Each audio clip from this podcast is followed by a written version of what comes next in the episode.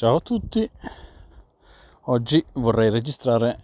la seconda puntata di quello che ho chiamato Walking Podcast e ho appena cominciato la mia camminata quotidiana, per cui direi che è il momento più opportuno. Allora, diciamo che come secondo argomento, diciamo argomento per il secondo episodio, se così vogliamo chiamarlo, di fatto è solo l'argomento per la mia seconda camminata, vorrei che trattasse, diciamo, un altro degli aspetti delle mie passioni che ho accennato ieri. Quindi non volevo fare un'altra monografia, tra virgolette, su un videogioco, anche se poi sono decine di videogiochi che mi sono venuti in mente, di cui vorrei registrare, diciamo, una sorta di monografia, ma ho pensato fosse meglio magari cominciare a parlare di qualcos'altro. E in particolare mi è venuto in mente un argomento ispirato da un fatto di cronaca recente relativo al mondo dei fumetti, dei manga. Qualcuno si arrabbierebbe se dico fumetti, ma di fatto stiamo parlando di manga, quindi va bene, diciamo nel mondo dei manga, e che è un'altra delle mie grandi passioni e che appunto è un qualcosa che volevo dire. Sono dei ragionamenti che ho fatto a partire da un fatto di cronaca e, diciamo, lambiscono la filosofia. Il fatto di cronaca è recente ed è la morte di Kentaro Miura, l'autore, il disegnatore celeberrimo del manga Berserk. Ora, qual è la cosa che ha suscitato in me, ma credo anche in molti altri, la notizia della morte di Miura? Allora, molto, molto cinicamente, quasi tutti gli appassionati di manga hanno reagito con "Oh no! E ora nessuno finirà mai Berserk". Ora, questa sembrerà una reazione senza cuore, ma permettetemi di dire è anche l'unica reazione possibile, nel senso che l'unico mio rapporto con l'autore Kentaro Miura è, diciamo, quello cioè, lo conosco solo perché lui è l'autore di Berserk, non ho nessun altro tipo di rapporto con lui, né lo conosco come persona né come personaggio, nel senso che non posso nemmeno dire di aver letto sue interviste o di apprezzarlo come persona. L'unico rapporto che ho io con Kentaro Miura, il defunto Kentaro Miura, è il fatto che io ho letto, come tanti altri, il suo fumetto, diciamo la sua opera. La sua opera, perché parliamo della sua opera? Perché Berserk costituisce letteralmente l'opera di una vita di questo autore. Non è una delle opere, non è uno dei manga scritti o disegnati da questo autore, è l'opera di questo autore, e di conseguenza il pensiero che è venuto a tutti e che vorrei non fosse considerato cinico ma pragmatico, anzi dettato anche dal più grande romanticismo, ovvero l'amore per l'opera di questa persona, è appunto quella: oddio, chi finirà di scrivere, di disegnare Berserk? Uno dice, vabbè, ma chiunque, qualunque autore conosciuto, popolare, nel momento in cui viene a mancare, lascia delle opere non finite. Sì, ma la questione non è tanto delle opere non finite, la questione è dell'opera non finita, perché Miura ha lavorato per la maggior parte della vita a una singola sola opera, Berserk. È conosciuto per quella, ha dedicato quasi tutti gli anni di attività a quella, in un certo senso si era committato l'intera vita nel disegnare questo manga. Quindi poi la sua, diciamo, dipartita genera una questione,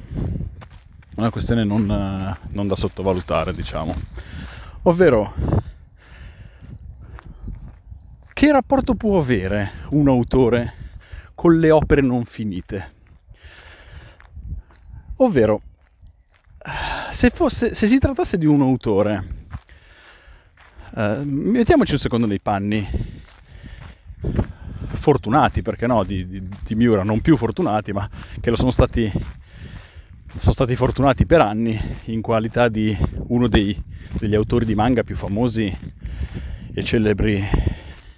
al mondo, un autore di successo, quindi che ha avuto la fortuna di fare per tutta la vita quello che voleva fare, supponiamo, nel senso che per un disegnatore di manga poter avere successo e poter vivere tutta la vita disegnando la propria opera è sicuramente una fortuna. Magari per lui è stata anche una condanna, non lo so, ripeto, non conosco nulla della persona Miura. Mettiamoci però un attimo, cerchiamo di metterci nei suoi panni. Non siamo degli autori che hanno fatto, come dicevo prima, decine di opere, che quindi può serenamente passare a miglior vita, tra virgolette, dicendo vabbè, ho fatto tante belle cose, magari non ho finito l'ultima che stavo facendo, però io sono sicuro che non aveva pianificato di lasciare il mondo prematuramente, di conseguenza non gli si può certo fare una colpa, non gliene si potrebbe fare una colpa. Se questa fosse stata la sua decima opera, fosse stato il 10° dei fumetti a cui stava lavorando e che quindi l'avesse lasciato incompiuto, l'avremmo tutti considerata una grandissima, diciamo, sfortuna, ma non ci saremmo allarmati granché, perché si sarebbe trattata di una delle n opere non finite. Qua invece con Miura si parla di una persona che ha lavorato tutta la vita a una singola opera e non l'ha terminata. Ecco, io mettendomi nei suoi panni non so davvero come... La difficoltà è proprio nel mettermi nei suoi panni, nel senso che non riuscirei mai a immaginare di lavorare anni e anni e anni a una singola cosa, di fare di questa il fulcro della mia esistenza in pratica, e poi lasciarla a metà. Sarebbe per me motivo di una disperazione senza paragoni, diciamo, perché una disperazione che bilancerebbe la fortuna di essere diventato un autore famoso in tutto il mondo, nel senso che sicuramente diventare famoso in tutto il mondo e poter vivere della propria opera è una grande fortuna, ma bilanciata da non poterla finire, non poterla mai terminare. È per questo che faccio fatica a mettermi nei suoi panni. Farei molta fatica a mettermi nei panni di chiunque lavora da quando era probabilmente ventenne a un qualcosa e si ostina a non volerlo finire. Io lo capisco che magari nella sua mente aveva grandi progetti, aveva ancora molte cose da dire, però bisogna in un certo senso anche essere un po' più realisti, nel senso bisognerebbe saper valutare il rischio e il beneficio delle proprie scelte. Nell'autore che lavora ad un'opera tutta la vita e avvicinandosi, non dico l'anzianità, perché comunque è morto relativamente giovane, ma avvicinandosi a un'età matura. Io ho cominciato a leggere Berserk quando Berserk era alla sua terza ristampa, per chi lo conosce. Ho cominciato a comprare Berserk quando stampavano il Maximum Berserk, quindi le edizioni quelle in cui venivano, se non erro, raggruppati 5 dei precedenti volumi. E quindi erano edizioni chiamate Maximum, e si trattava, se non sbaglio, della terza ristampa. Lo cominciai dalla terza ristampa perché sapevo già che era una storia aperta da anni e anni, e mi auguravo che con i ritmi della terza ristampa, ovvero di un volume ogni 3 mesi, ricominciandolo da capo, fossi in grado di, nel mentre mi portavo a pari col fumetto originale, con la prima ristampa, fossi in grado di vederne la fine. Quindi mi aspettavo che nell'arco di 3 mesi, per il numero di volumetti che erano ancora da stampare, anzi volumoni di Maximum Berserk ancora da stampare, mi avrebbe portato a un tempo in cui Miura avrebbe finito di scrivere. Ecco, io ho collezionato i primi 22 volumi di Maximum Berserk e ho smesso di collezionarlo, sono passati 10 anni più o meno e Miura non l'aveva ancora finito, e io, a questo punto abbiamo visto che non lo finirà più, perlomeno lui non sarà più personalmente a finirlo, non sarà più lui a mettere la parola fine a questa opera gigantesca. Questo è un vero peccato secondo me, ed introduce la questione del: può un autore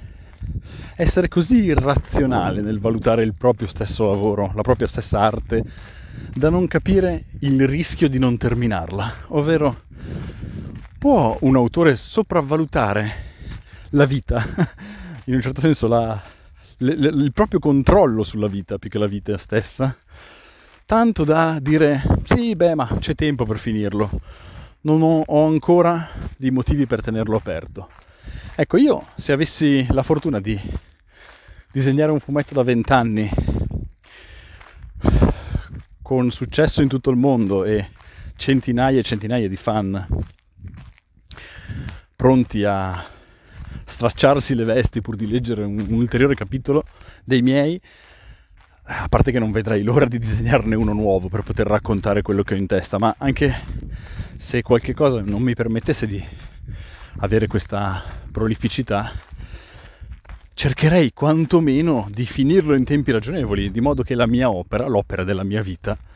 possa essere compiuta, perché avrei letteralmente paura di morire senza poter finire l'opera della mia vita, l'unica opera della mia vita. Sarebbe una cosa, ripeto, talmente sconvolgente, talmente una preoccupazione talmente grande nella mia testa, che sono sicuro mi affretterei a finire il fumetto, di modo da dire: oh, ok, in un certo senso ho dato conclusione a quella cosa che ho lavorato per tutta la vita. Non dico che posso morire in pace, nessuno penso a un certo punto direbbe: ok, dai, ho finito di scrivere un fumetto, posso morire. Ovvio che la vita è molto di più e ci sono cose molto più importanti, però detto questo, a volte mi infastidisce anche quando non riesco magari a chiudere un progetto a cui lavoro da qualche mese. Non posso davvero immaginare cosa significherebbe non chiudere un progetto a cui ho lavorato per 30 anni della mia vita. Detto questo, saremo sempre grati a Miura per quello che ha fatto, nel senso che Berserk io lo considero una delle opere genuinamente, come si può dire, genuinamente nemmeno in grado di assorbire il lettore, in grado letteralmente di catapultarlo in una realtà totalmente astratta e al contempo con una coerenza e una definizione totale, nel senso che Miura è uno di quelli che, quando ho cominciato a scrivere Berserk, aveva in mente un qualche cosa di completo. L'universo di Miura è credibile, è qualcosa di così esperto che in un certo senso viene da stupirsi che sia la sua opera, diciamo la sua opera prima, la sua opera più importante. Si tratta comunque di una narrazione, una storia di una persona che sembra avere, fin dagli inizi della sua carriera, in mente una situazione pressoché perfetta, pressoché già collaudata, nel senso che non ci si stupirebbe di un'opera come Berserk se fosse la quinta, sesta opera di un autore, cioè di un autore che ha fatto esperienze con precedenti narrazioni e ha messo a frutto tutte le cose che ha imparato dalle precedenti esperienze per creare una storia che ha il sapore dell'esperienza, ha il sapore del completo controllo dell'autore sulla narrazione, cosa che è invece stupefacente nell'opera prima di un autore e lo è stupefacente in Berserk come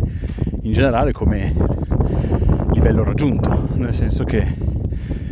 quando il nostro Guts, il nostro protagonista, affronta le sue battaglie all'interno degli scenari meravigliosi medievali disegnati nelle tavole di questo maestro, la sensazione è quella davvero di essere trasportati in un'epoca, in una condizione storica letteralmente fantasiosa, ma con i connotati di un'epoca realmente avvenuta, qualcosa di un misto tra quella che sembra essere una grande immaginazione e un'esperienza diretta, un buon compromesso tra l'altro tra gli elementi fantastici centellinati nei primi capitoli, o meglio buttati in faccia al lettore già dal primo capitolo, perché Berserk comincia con questa scena di Guts, che è il protagonista, che si fa sedurre da questa bellissima donna proprio nel mezzo dell'amplesso. Questa donna si trasforma il peggior incubo possibile in un demone gigantesco e schifoso che cerca di assorbirlo e ucciderlo, e in quel momento noi conosciamo Guts per com'è diventato, ovvero uno che non è stato sedotto da una donna per poi scoprire suo malgrado che questo è un demone e quindi esserne spaventato, ma si è fatto sedurre da questa donna sapendo che è un demone, e non appena ne ha l'occasione lei si trasforma, lui è preparato per ucciderla. Quindi conosciamo Guts per quello che è, non uno sprovveduto, un qualcuno che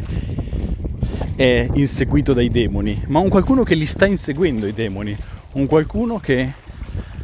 sta dedicando la propria vita ad ammazzare delle entità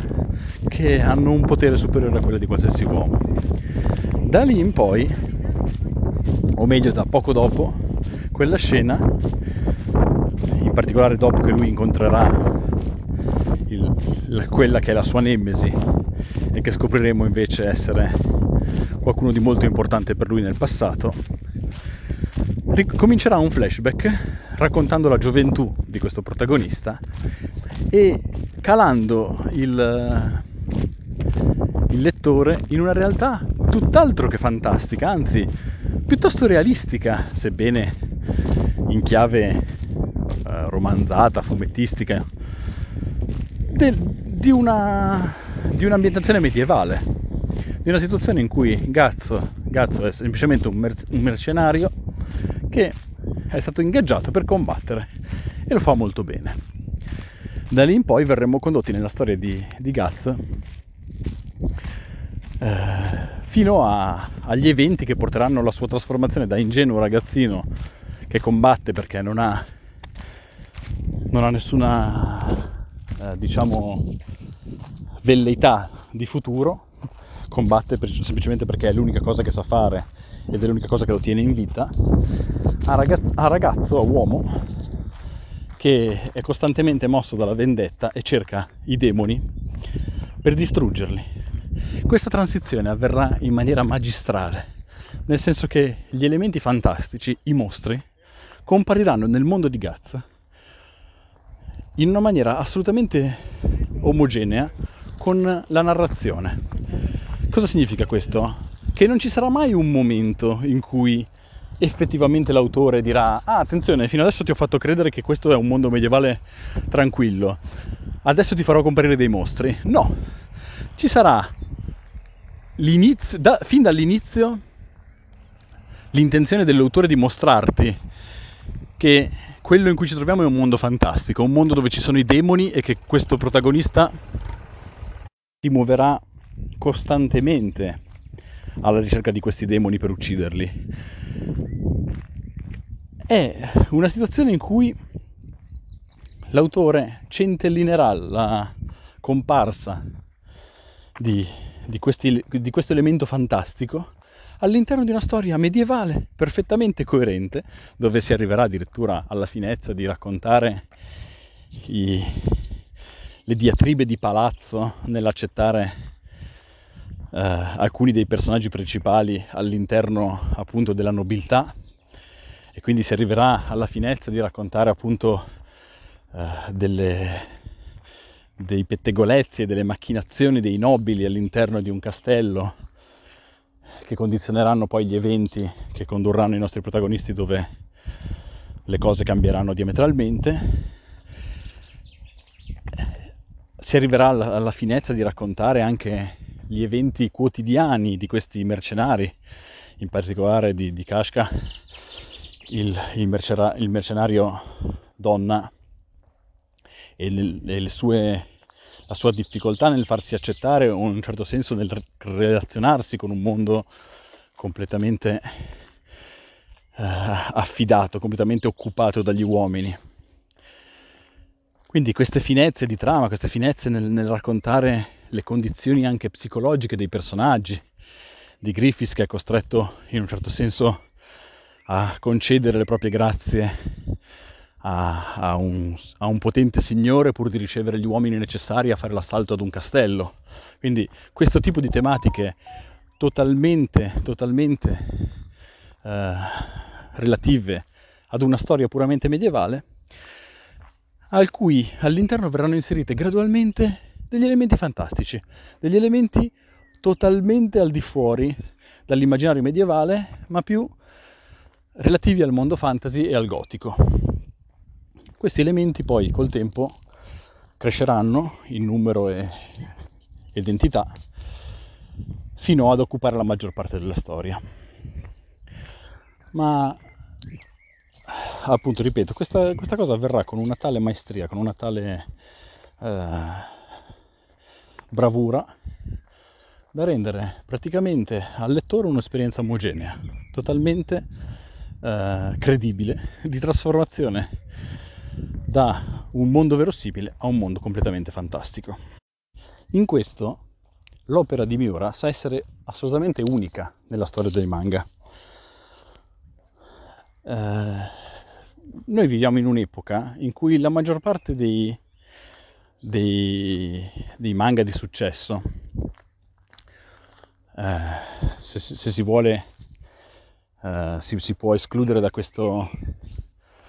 da questo ambito Shingeki no Kyojin, quindi Attack on Titan, ma la maggior parte dei manga che sono apprezzati dal grande pubblico sono manga che hanno una struttura tipica, che vabbè si chiama shonen, e la struttura tipica è quella di un protagonista, tipicamente bambino, tipicamente molto giovane, che si approccia a un mondo per lo più sconosciuto al lettore e lo scopre diciamo nei suoi elementi, capendone le regole. Queste regole vengono gradualmente svelate al lettore fino al punto in cui il lettore stesso diventa un esperto di quel mondo ed è in grado di capire come questo protagonista può diventare più forte e sconfiggere dei nemici sempre più potenti fino al finale. Quindi la struttura di queste opere è pressoché sempre la stessa. Si comincia al fianco di un protagonista debole che si allena, che incontra delle minacce sempre più forti e si allena per batterle, per sconfiggerle, fino in un'escalation più o meno regolare, divisa tra i vari capitoli, giungere a diventare il più forte nel mondo e quindi a compiere e a soddisfare quelle che sono i suoi obiettivi, a compiere le sue missioni e a dare senso compiuto a tutta la storia. Questa è la struttura, per capirci, di opere tipo Dragon Ball, di opere tipo One Piece, di opere tipo Naruto. In tutti questi manga il mondo, le regole del mondo vengono pian piano dipanate di fronte al lettore, con una regolarità, con un piano ben preciso e seguendo la conoscenza del protagonista stesso del mondo. Quindi più il protagonista arriva a scoprire del mondo in cui si trova,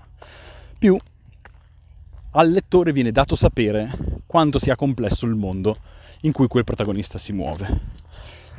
In Berserk, se vogliamo, avviene una cosa simile ma profondamente diversa, ovvero al lettore viene mostrato da subito qualche cosa di strano, qualche cosa di un mondo le cui regole non sono chiare. Ci sono queste donne che si trasformano in demoni, ci sono questi demoni della mano di Dio che compaiono dal cielo e sono più potenti di quello che qualsiasi uomo può arrivare a diventare e che fanno di loro i loro sacrifici. Questo mondo qua viene buttato via dopo il primo capitolo e viene raccontato un altro mondo, ovvero un mondo che non ha queste regole, è un mondo perfettamente normale, come quello che tutti noi conosciamo, o meglio un mondo che noi identifichiamo come conforme a quello che immaginiamo sia stato il mondo medievale, il nostro mondo in epoca medievale,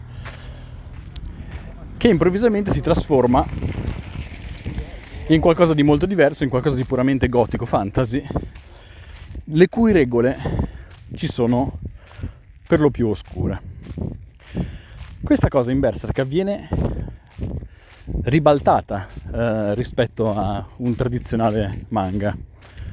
viene letteralmente invertita allo scopo di incuriosire il lettore e gradualmente immergerlo in quello che è un mondo fantastico senza mai interrompere la credibilità di quel mondo. E questa è la maestria. Cioè, in opere come, non so, Naruto o Dragon Ball e quelle che ho nominato prima, noi siamo semplicemente portati a scoprire, non lo so, ad esempio in One Piece, dell'esistenza degli uomini pesce. Gli uomini pesce esistono, non hai alcun momento di scoperta, nel senso che semplicemente ti viene detto, ok, esistono gli uomini pesce, prendine atto, esiste la marina, prendine atto, esistono i frutti del mare, prendine atto.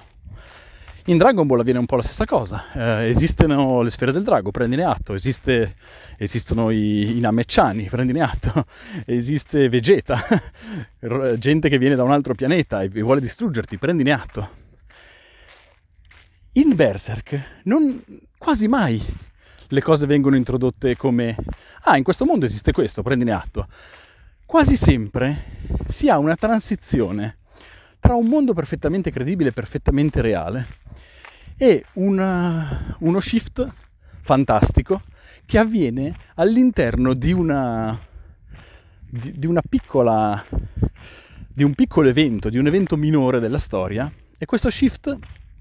non fa altro che farti capire che esiste di più,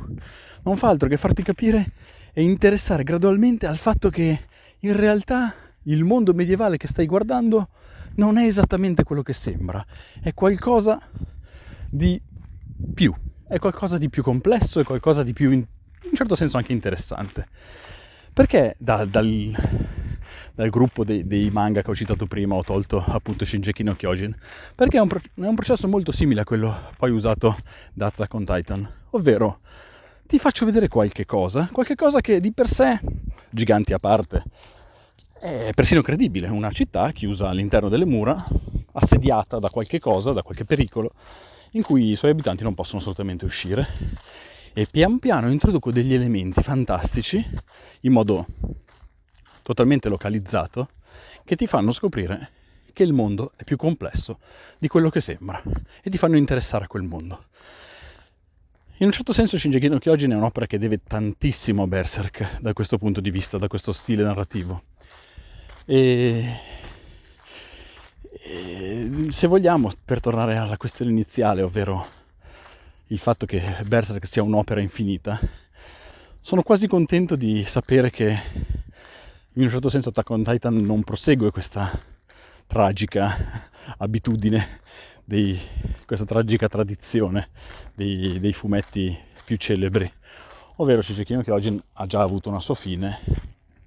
e di conseguenza è un'opera compiuta. Qualunque cosa succederà ai suoi autori in futuro, non potremo più perderla, ce l'abbiamo, abbiamo perfettamente e completamente idea di quello che l'autore voleva comunicare, cosa che purtroppo per quanto riguarda Berserk ci è stata strappata anche dall'autore stesso, che non ha avuto la bontà, diciamo l'umiltà, tra virgolette, di dire a un certo punto della sua carriera: va bene, ho tirato avanti 30 anni la stessa storia, forse è il caso di darle una fine, anche se avrei altre cose da raccontare, magari lo farò in uno spin-off, lo farò in una serie minore, ma almeno quell'opera è conclusa. Ecco, da questo rammarico che noi proviamo nei confronti di un'opera incompiuta, possiamo in un certo senso identificare quella che è una cosa sempre sottovalutata, secondo me, da questo tipo di autori. E questo tipo di autori mi riferisco in particolare appunto a autori come Miura, autori come Oda, dato che anche One Piece non ha ottenuto ancora il suo finale. Autori che adesso poi vengo a quell'altro nome che mi è venuto in mente, che si ostinano a non voler finire la propria opera. E qual è secondo me la cosa che sfugge a questi autori geniali, ma che a noi inconsapevolmente è nota sotto forma di frustrazione, sotto forma di rammarico? Ovvero che il finale non è semplicemente una parte dell'opera. Il finale è, tra tutte le parti di un'opera, la più importante. Nel senso che un'opera potrebbe non avere inizio, o meglio, potrebbe iniziare in media stress, quindi al centro di una situazione già complessa, e non volerti nemmeno raccontare che cosa ha portato a quella situazione complessa. Un'opera potrebbe dire: guarda, questa è la situazione, da qui in poi evolve così, va bene, non ti racconto nemmeno come ci siamo arrivati, d'accordo? Non mi spaventerebbe. Un'opera potrebbe persino non avere la parte centrale, ovvero lo svolgimento, nel senso che potrebbe trattarsi semplicemente di un'opera in due atti, inizio e fine. Uno svolgimento che è contenuto nell'inizio e nella fine stessa dell'opera. Oppure potrebbe avere anche solo una fine. Potremmo raccontare tramite una scena la situazione finale di uno svolgimento mai e di un inizio mai raccontati, e quindi dare questa fotografia di qualcosa che si è venuto a creare, e dall'interpretazione di questa situazione noi possiamo vederne il passato e in un certo senso trarne una lezione, trarne un messaggio. Ma un'opera senza finale e con un senza finale non intendo un finale tronco. Mi viene in mente un film dei Coen che si interrompe esattamente su un cliffhanger assurdo, in cui il protagonista, dopo essere arrivato al limite, dopo aver messo in gioco tutto quello che poteva per arrivare a qualcosa, si trova di fronte a un evento imprevisto e tragico, e proprio mentre lui guarda questo evento imprevisto e tragico si interrompe il film e finisce. Quello potrebbe essere definito un film senza finale, è un qualcosa che manca della catarsi finale. Ma in realtà non è così. I Coen con quel film cercavano di dare un messaggio ben preciso, quello era un finale.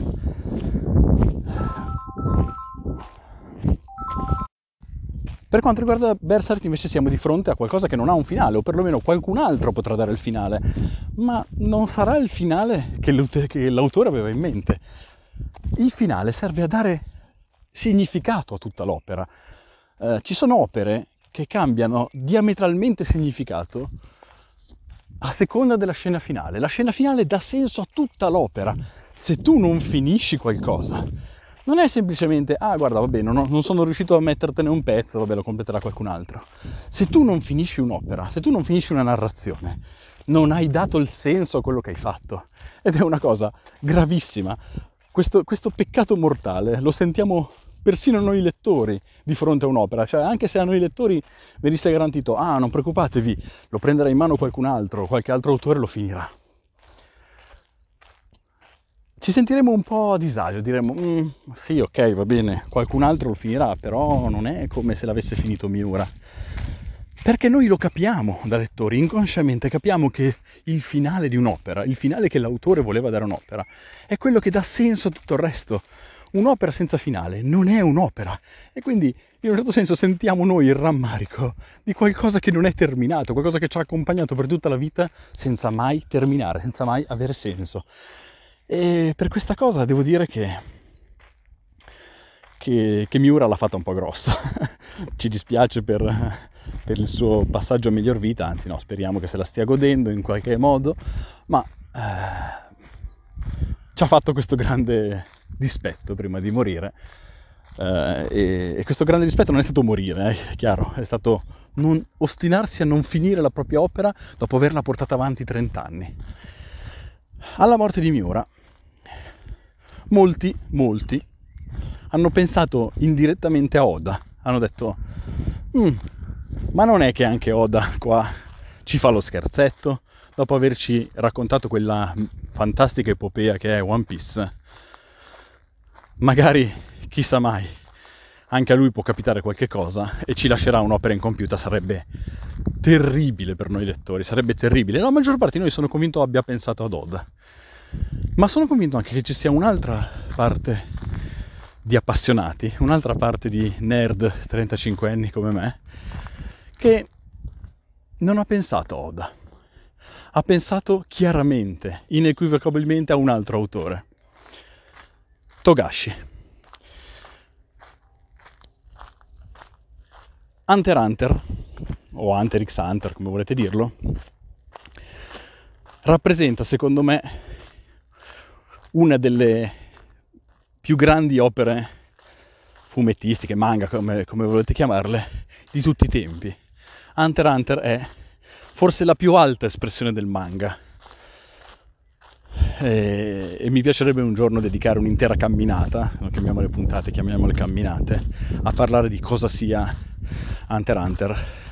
e di quale capolavoro incredibile, di proporzioni immense sia all'interno del panorama. E per questo motivo, nel momento in cui Miura ha lasciato la sua opera incompleta, io ho pensato a Togashi e ho detto maledizione, fai che in qualche modo questa persona capisca. Poi su Togashi c'è anche da dire che ha dei problemi di salute e purtroppo non riesce ad andare avanti col suo manga come vorrebbe, però il discorso è: ti prego Togashi, prendi tutte le tue forze, cerca almeno tu di dare compimento all'opera di un'intera vita. Non sono i tuoi fan che lo chiedono, non sono i lettori che lo chiedono, è l'arte che lo chiede, è il significato stesso di quello che significa fare un manga, che ti chiede: dai un finale alla tua opera, ti prego. E quindi io sono convinto che, come io ho pensato questa cosa, molti altri come me che condividono le passioni che mi animano tutti i giorni, abbiano inevitabilmente pensato a Togashi il giorno della morte di Miura. e al fatto che se Miura ci ha fatto questo grande, ci ha dato questo grande dispiacere, ci auguriamo con tutto il cuore che non ce lo dia anche Togashi. Togashi, ti prego, finisci quel capolavoro che hai cominciato e in un certo senso ti venereremo come colui che si è redento, colui che ha capito che finire un'opera a volte è più importante che raccontare tutte le cose che un autore ha in testa. A volte finire un'opera è semplicemente la cosa più importante. Quindi, per terminare questa registrazione, il cui senso, spero che adesso sia chiaro, era più che parlare di Berserk in sé, più che parlare della morte di Miura, parlare di quanto sia importante e quanto sia fondamentale il finale di un'opera nella sua valutazione complessiva, nel senso che per me Berserk rimarrà sempre un grandissimo capolavoro e probabilmente lo rileggerò e proverò di nuovo quelle emozioni che mi fecero saltare sul divano